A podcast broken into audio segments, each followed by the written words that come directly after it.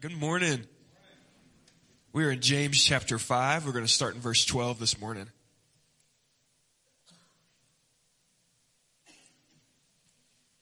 We got this week and one more week and we'll finish James. And we're getting ready to, in the new year, we'll start a series on Mark, which will take us even longer than James took. And you guys are going to be so excited. You're just going to be tickled. And we're going to look at Mark's gospel, the first gospel written most scholars believe dictated by Peter to John Mark, who was uh, kind of operating as his secretary. All right, James chapter 5. Father, in Jesus' name, we love you, we adore you, we celebrate you this morning. We say in this house, there's nothing sweeter than the blood of Jesus. There's nothing more precious to us than the presence of the Holy Spirit. We need all of you. We need more of you, Lord. Let the fire of God be so present and tangible in this room today. Lord, as we leave this place, we want to leave with a fresh filling, with a fresh commitment, a fresh zeal for the gospel. It's in Jesus' most holy name we pray. And all God's people said amen. Amen. Now we've spent several months working through the epistle that James wrote, James being the half brother of Jesus. I think most likely the, the next born after Jesus. Um, James was leading the church in Jerusalem. Remember, we went over all of this. He's writing um, to a very Jewish church. Most scholars think he's probably writing to the church at Jerusalem, and there were some very close surrounding cities that he was probably writing to those churches as well, who would have been familiar with him, but it wasn't um, as convenient to get to Jerusalem to hear James preach. So we've talked some about the literary structure of James, some believing that it's written as wisdom literature, some calling James essentially a book like Proverbs, and we've said that it's definitely got a wisdom literature style, but it's not quite wisdom literature. It feels more like a homily or a sermon. Now, remember we talked about Luther and his relationship with the book of James. Martin Luther was so, Protestant Reformation, right? 16th century. Martin Luther was so, um, enamored with Pauline literature, with Paul. He was obsessed uh, with Paul, and particularly the book of Romans changed Martin Luther's life. Now, when you think of Romans, we're talking about soteriology or the study of salvation, the order of salvation. That's that. The technical word is soteriology. And, and Paul, in, in Paul's literature, and Paul's writing, he thinks a lot about soteriology. He talks a lot about, um, justification by faith alone. Paul's going to talk a lot about glorification and that the saints one day will rise again with Christ, be given new bodies, the exalted state. It's Paul who's going to say, you are seated with Christ in heavenly places.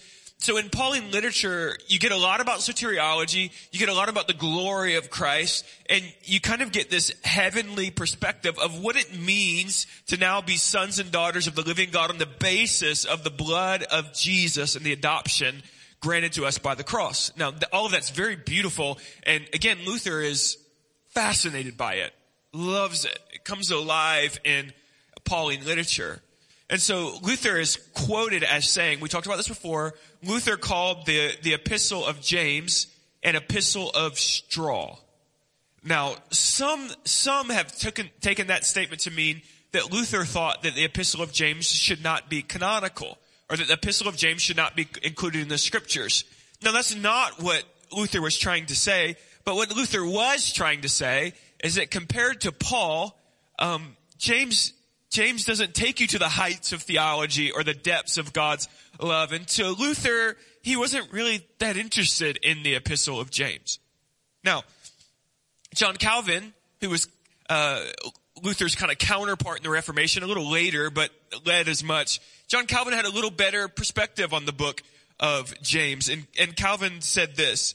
He said, James seems more sparing in proclaiming the grace of Christ. In other words, Calvin says, yes, James is not quick to declare the grace that we received in Jesus or, or to talk about soteriology. And then Calvin goes on, but it is not surely required of all to handle the same arguments. Now, so Luther says, I'm not really that fascinated with the epistle of James because it doesn't deal with salvation, with grace, with faith, with, with glorification. And then Calvin kind of corrects Luther a little bit and says, well, uh, certainly the book of James does not talk about grace and, and glorification, but James is not required to handle the same arguments that Paul handled. In other words, Calvin is saying James is just as inspired, filled, led by the Spirit. His hand, as he writes, he's breathed on by the Holy Ghost, but the Holy Spirit is not required or requiring of James that he write on the same topics that Paul took up his pen to write upon. You with me so far? So if, if we agree with Calvin, and I think we should, that James is not required to handle the same topics that Paul handled in Pauline literature, or even that John handled in, in the Johannine structures, then we, we must ask the question, well, what then is James handling? Now, we've been talking about the book of James now for months, and so it's about time that we ask that question and bring an answer to it. If he's not trying to handle soteriology or the idea of salvation, we've talked some about eschatology, where Thessalonians will deal with eschatology, the study of the end. James has talked some about the end, the end times, but mostly James is concerned with this. James is saying, I'm, I'm not trying to talk to you about what happened to you at salvation. I'm not trying to talk to you about what happened at the cross or the beauty thereof. I'm not even trying to talk to you about what will happen at the end. James is saying, I'm talking to you about what it means to be a spirit filled people now. You are a people of the spirit today. And how then should you live dependent upon the Spirit today. And in that sense, James feels very practical, and people don't like practical. Um, James feels like he's focused on uh, putting skin on the theology. But but just follow me here. Let me just make a few arguments, and we'll work towards our text. Okay? Let's look at some passages of scripture. I just want to jog your memory. James 1:19. James said this. Know this, my beloved brothers, let every person be quick to hear, slow to speak, and slow to anger. James 1.26, he said this, if anyone thinks he is religious and does not bridle his tongue, but deceives his heart, this person's religion is worthless. James 3.6, he said this, and the tongue is a fire, a world of unrighteousness. The tongue is set among our members, staining the whole body, setting on fire the entire course of life, and set on fire by hell. And today from our text, he'll say this, but above all, my brothers, do not swear either by heaven or by earth or by any other oath, but let your yes be yes and your no be no so that you may not fall under condemnation. Now, from that quick skim and leading us into our passage today, we've seen that James from start to finish in his epistle is concerned with your tongue. Now, now, some of you in the room have been walking with Jesus for 50 years, and some of you have been walking with Jesus for two years. Um, but if you remember when you first get saved, one of the first things you try to do is you try to quit cussing. Some of you are like, oh, we're not allowed to cuss? No, please quit. You quit cussing, okay? Stop. Um, and you know when you first get saved, it's like, it's, it's, you're very much trying to clean up the outer things of your life. Um, your profanity, or you're trying to get mm, lust under control, or maybe alcoholism was a thing and you need to get that under control. And, and I want to say that cleaning up profanity is the easy work. Okay. What James is after here is not just being a people who say, we don't cuss like the sailors, but James is after us being a people who refuse to allow our hearts to engage in belittling our brothers and sisters in Christ, no matter how offended you are.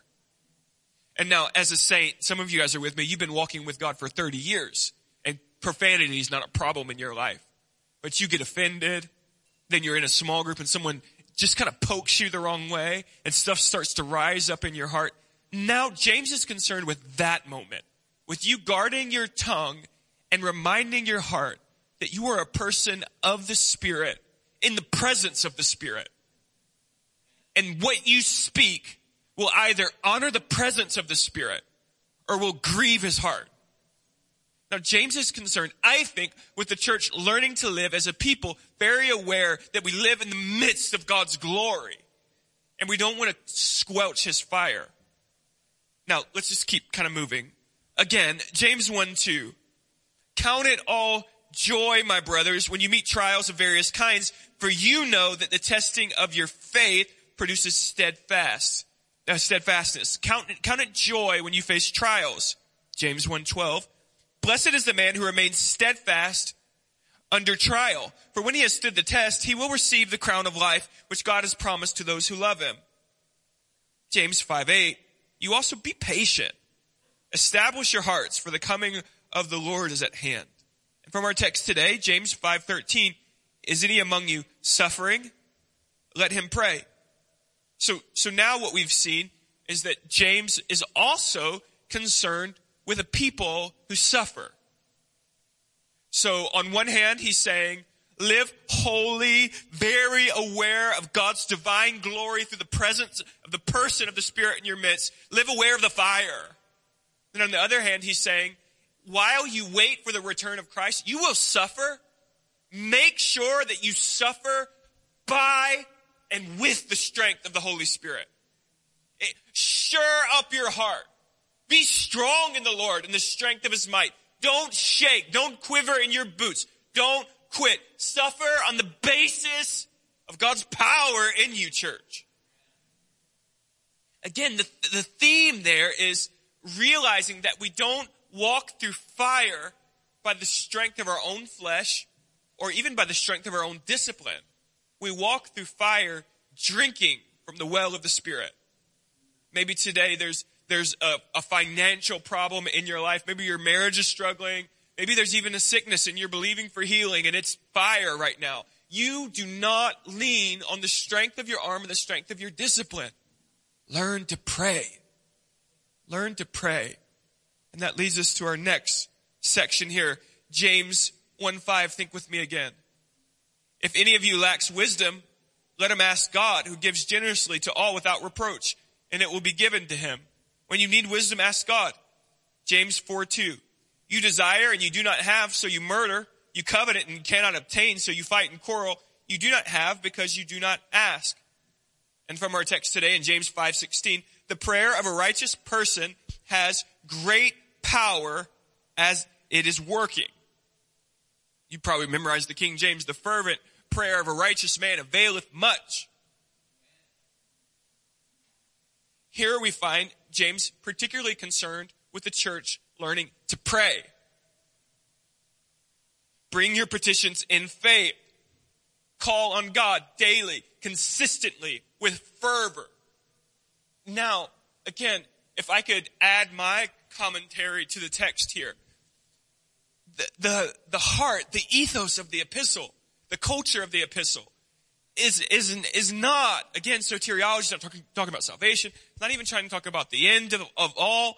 It's trying to say to you, you have the very person of the Holy Spirit in your midst. Live holy. Don't grieve him.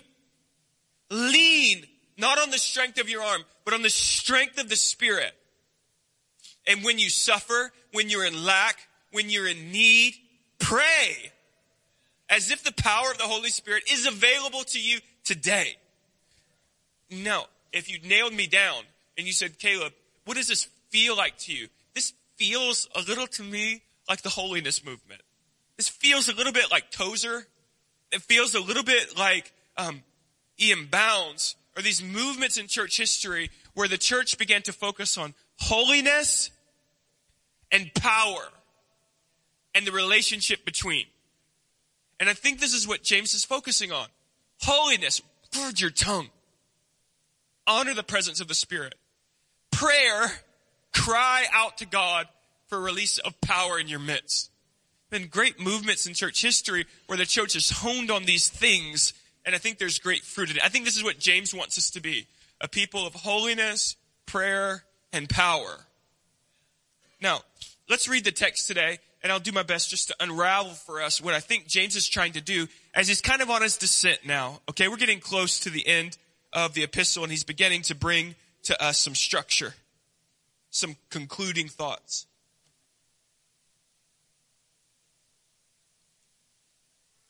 James 5, starting in verse 12.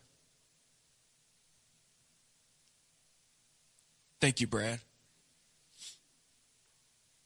Sorry, y'all, that weather change has got me messed up. You think I need that much? What's wrong with you? that, you know, we had the warm days and then the cold and then the, it's got me messed up. James 5, starting in verse 12. You guys with me? But above all, my brothers, do not swear, either by heaven or by earth or by any other oath, but let your yes be yes and your no be no, so that you may not fall under condemnation. Verse 13, and is any among you suffering? Let him pray. Is anyone cheerful? Let him sing praise. Is any among you sick? Let him call for the elders of the church and let them pray over him, anointing him with oil in the name of the Lord. And the prayer of faith will save the one who is sick and the Lord will raise him up. And if he has committed sins, he will be forgiven. Therefore, confess your sins to one another and pray for one another that you might be healed. The prayer of a righteous person has great power as it is working. Elijah was a man with a nature like ours and he prayed fervently that it might not rain and for three years and six months it did not rain on the earth. Then he prayed again and heaven gave rain and the earth bore its fruit. First, have no need to swear. Let your speech be matter of fact. Be, be truthful, be honest, have such integrity about you that when you make a promise to your employer or to a customer or to even a neighbor that you're going to show up at a certain time and complete a certain task that they have no need to ask you to promise or for an oath. You should never hear as a believer, you should never hear your boss say, oh, that's what you said last time. Your yes should be yes and your no should be no. Now at this point, James is almost verbatim quoting Jesus. And for good reason, right? This is from Jesus on the Sermon on the Mount, Matthew 5, 37. Again, you have heard it said of those of old, you shall not swear falsely, but shall perform to the Lord what you have sworn.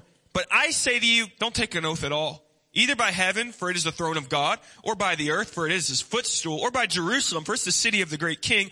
And do not take any oath by your head, for you cannot make one hair white or black. Let what you say simply be yes or no. Anything other comes from evil. Many in this day were mincing words. They were, do you remember from the, from the gospels, they were saying things like, I swear by the temple, but if you don't swear by the gold on the altar of the temple, then that oath is not as binding as an oath would be if you swore by the altar on the uh, gold on the altar. James and, and Jesus alike are saying that is fundamentally evil. When you speak, church, you speak in the presence of God. When you speak, you speak in the very presence of the Holy Ghost. Do not make a habit of swearing on the basis of God's name. Don't, you make sure, and I think this is something we should probably talk about a bit. Church, make sure you honor God's name in your home. Don't, make, make sure you're not, I swear to God every time you're trying to make a point. When we pray, hallowed be your name. We are praying, let there be a great reverence and a great adoring, a great cherishing of the name of God in our region, in our lives, in our children's life. Let your name be precious to us. It is not a tool to be used to sure up our promises that we are so fickle and unwilling to fulfill. Honor his name. And let your yes be yes and your no be no. If you said it, you said it in the presence of God. Fulfill it, period. Again, do you kind of feel James's heart? He's concerned with holiness here. He's concerned with making sure that you honor what falls from your mouth because God heard it. Remember last week we studied it as, as, as James said, the judge is standing at the door, ready to quickly return and hearing everything that happens inside. James says again, as he kind of descends, guard your speech. Guard your speech. Next, he moves to suffering again. We've talked about suffering a lot. And the first thing he says, is any among you suffering? Now, the Greek here, there's a delineation between suffering and sickness in the language. So he doesn't intend for you to read, is any among you suffering and to jump or to skip over and get straight to the place where he says, is any among you sick? Those are two separate thoughts that he has in mind. When he says suffering, that Greek there literally could be translated, and most of the time is translated, uh, is any among you experiencing misfortune? Or, um, or are you, are you experiencing persecution? Misfortune or, uh, could be, are there any among you experiencing real financial hardship? Are there, are there any among you persecuted for your faith? You're not getting a promotion or you're being sued on the matter of your faith or even a misfortune could be you had some kind of crazy accident that insurance didn't cover and all of your money's gone in a, in a lawsuit. Are, are any among you, you facing trials, hardships right now? If so, James says, pray. Pray. Paul says this in 2 Corinthians chapter 4 verse 8 through 10. We are afflicted in every way. Listen to Paul. We are afflicted in every way, but not crushed. Perplexed, perplexed meaning sometimes not confused, but wondering what to do, but never driven to despair. We are persecuted, but not forsaken. Struck down, but not destroyed. Always carrying in the body the death of Jesus so that the life of Jesus may also be manifested in our bodies. Now, so James is saying, if you're experiencing misfortune, if you're suffering, if you're persecuted, don't break. Bend. Be pressed. Be willing in your Christian life to be pressed. Okay? The Christian life again is not the life that says, I should never have any kind of hardship.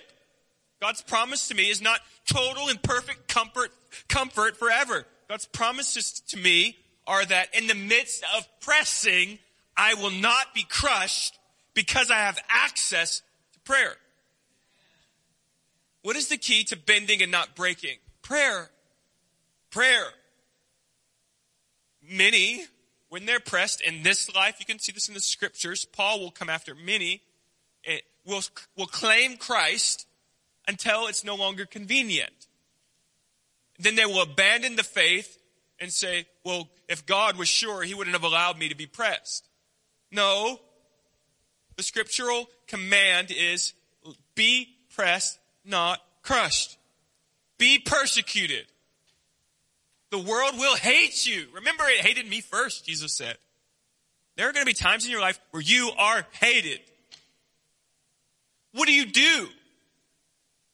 James says the secret to persevering through suffering is prayer.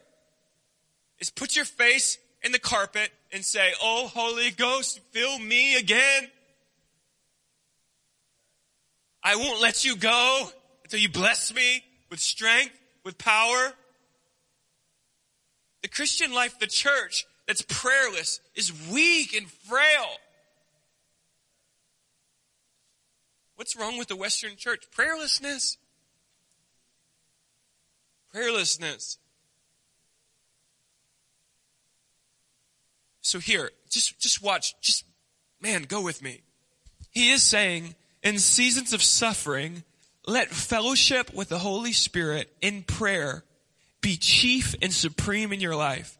And that fellowship with the Spirit in the secret place of prayer will be a divine strength to you that will cause you to soar even in seasons of pressing.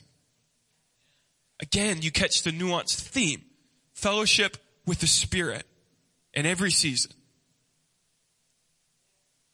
Now, so he told us, are any among you suffering, facing misfortune or persecution? You should pray. Are any among you glad? You should thank God in praise. You should sing songs of praise.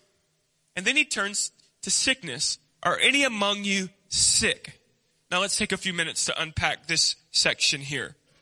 Let the sick come to the elders and the elders will anoint them with oil in the name of the Lord and pray the prayer of faith and they shall be healed. Now this is a command. This is not a, a practice that the church gets to ignore on the basis of convenience or cultural relevance. I think it's even sacramental in nature. God's saying, when you're sick, when you're really suffering, come to the elders of the church and have them anoint you with oil. Now, some will say that oil has medicinal properties in, in ancient culture, and it, it seems to at times. And they'll say oil has medicinal properties. Therefore, what the text is saying is that the elders should, should allow you to come before them and the elders should, I'm being a little bit crass. It's not this crass, the teaching, but the elders should give you a Tylenol and then pray for you. The elders should be willing to embrace natural medicine and spiritual healing. Um, that's just silly. Okay. The, if there's nothing anti-biblical about going to the doctor, if you need natural medicinal care, our elders here would say, go to the doctor. There's nowhere in scripture where the text puts on the elders uh, the responsibility of medicinal care. I think that doctors are a gift from God. I think there are, are many doctors who love Jesus and serve the broken out of a divine care and responsibility before the Lord. There's no, there's nothing wrong with seeing a doctor. I don't think that we should put all of our eggs in that basket and ignore the command of scripture which says when you're sick, come and receive prayer. I think maybe the gift of God is that you got multiple avenues here to work with. But don't ignore prayer. And so by saying anoint with oil, the text does not mean, emphatically, does not mean that oil has medicinal properties and that we should rub a little frankincense on your tumor to see what happens. Um, that teaching is what I would call stupid, okay? The anointing of oil in the Old Testament was always a sign of consecration, of setting someone apart and asking God, as we mark them with the oil, asking God to pour His Spirit out on that person. In that sense, it is sacramental. It's a, it's a moment we come before God, the elders of a congregation come before God, lay hands on in the name of Jesus, and ask for the Spirit to come and supernaturally heal. This is a practice that we practice and we want to continue to practice. Now from there, the text does not limit praying for the sick solely to the elders of a congregation. I think James really wants you to see that. That the elders coming together and pray is a biblical command. It's healthy. It is good. But the text does not say if you're not an elder, you shouldn't pray for the sick. Because he's going to turn and begin to teach that, that all in the congregation can and should pray.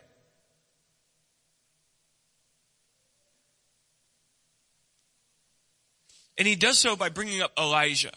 Now Elijah is a prophet, obviously, but not an elder in a congregation. And what he says about Elijah um, is that Elijah was a man with a nature like ours. Now I've taught this in like thoroughly over the years, so you've, if you've listened to me at all, you probably heard me talk about this at some point or another. James to me is a, a wonderfully convicted man. He's called James the righteous, James the just, even by people that hate him in, in, in early literature. They say that, I don't like him, I don't like his teaching, but that man means what he says and says what he means. Um, so James the just, or James the righteous, remember he was, he was martyred because they threw him off the, the temple, the pinnacle of the temple. Well, what history says is that the young men came by to rub his knees and to rub his elbows after he passed as his body, his corpse is laying there. They wanted to touch his knees and elbows because his knees and elbows were so deformed um, that they called him Camel Kneed James because he spent so much time like a camel on his knees and elbows that they were calloused, they were deformed. And so when, when you carry that historical fact in mind, when James says Elijah was a man like us and he prayed, James is not just giving you a nice statement to put on your refrigerator. James believes this so much that his physical body is broken over this truth. You, you hear what I'm trying to say? When, when James says something, he means what he says.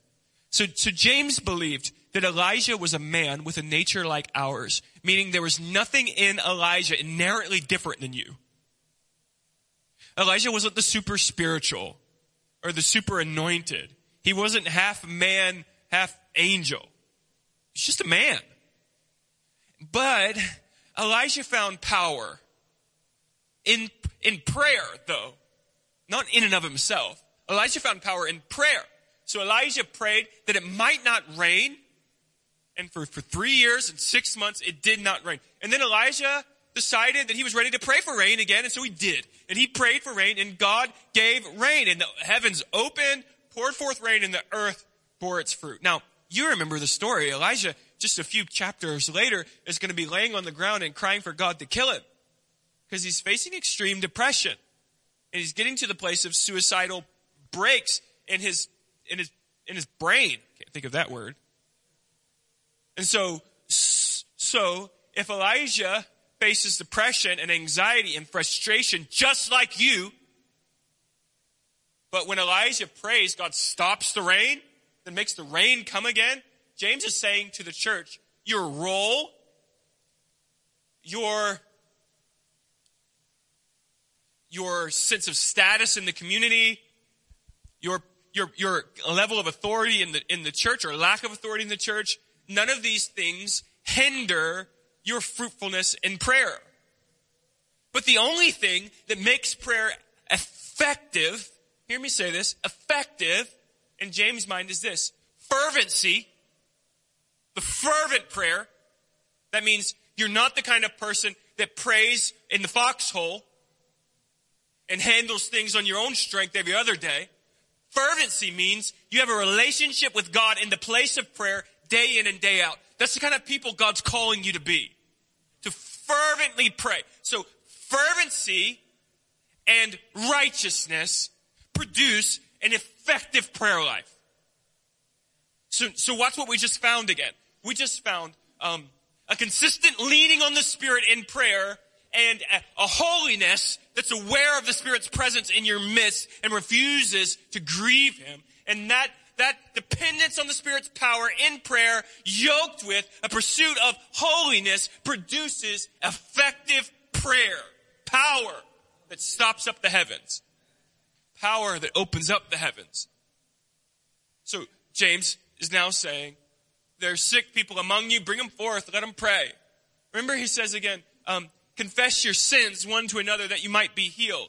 And so we do see that that, some sickness, certainly not all, not all sickness, but certainly some sickness is related to direct disobedience. And James says, confess your sin to one another so that you might be healed. And then he says, and remember that effective, powerful prayer has two pre-qualifiers. Two pre-qualifiers for effective, powerful prayer life. And it's not super spiritual. It's not the most intellectually gifted person in the room. And by God, it's not charisma. The two qualifiers. Fervency in prayer and a commitment to holiness. And these things produce a prayer life that is effective, that availeth much, has great power in its working. Now, that's good preaching. And you just do what you're going to do, but I'm going to enjoy it, all right? Don't clap. I'm just teasing. So let's just unwind here. So, so Luther says of James, it's an epistle of straw. It, it's, um, Luther's saying, I'm not saying that it's not canonical. I'm just saying that it's not as glorious as Pauline literature. And Calvin says, ah, it might not take you to the heights of grace and focus on the glories of the cross, but it's not required to. So then we're left to ask the question, well, what is James doing? What are the arguments that James is making? What is James trying to produce in us? And, and I think here, I'm reminded here of A.W. Tozer, a man of great prayer. And he would go upstairs in his church to pray. And he changed his pants, put on some sweatpants to pray because he didn't want to wear holes in his trousers. God is asking us to be the kind of people who have praying pants.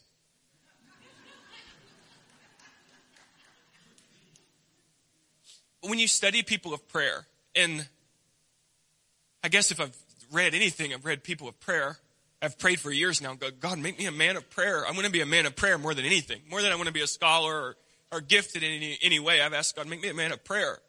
When you study men of prayer, you are, in, you are without a shadow of a doubt going to be studying simultaneously a man who pursues holiness. These two, these two things are always yoked together. Holiness and awareness of God's Spirit in your midst and a commitment to not grieve that presence. To host His presence well. To steward the fire of God well. And then fervency and prayer. Fervency, a commitment to prayer. The undergirding of James's work, I think, is this. Live as if God is with you. Honor Him with your speech. Honor Him by caring for the poor. Remember how many times James told us that? Like the Spirit is annoyed, grieved, frustrated when His people live in abundance and ignore the poor honor the Spirit in the way that you treat the poor. Honor him with your oaths. Access his power when you suffer, when you struggle, when you're pressed. And pray when you're sick. Pray when you lack wisdom. Pray when you lack strength. Be patient and gird yourself up in the place of prayer. Overarchingly, I think that's what James's thematic purposes are. Be aware of the Spirit's presence in your midst, fire, and drink from it. Lean on it. Now, worship team, if you come.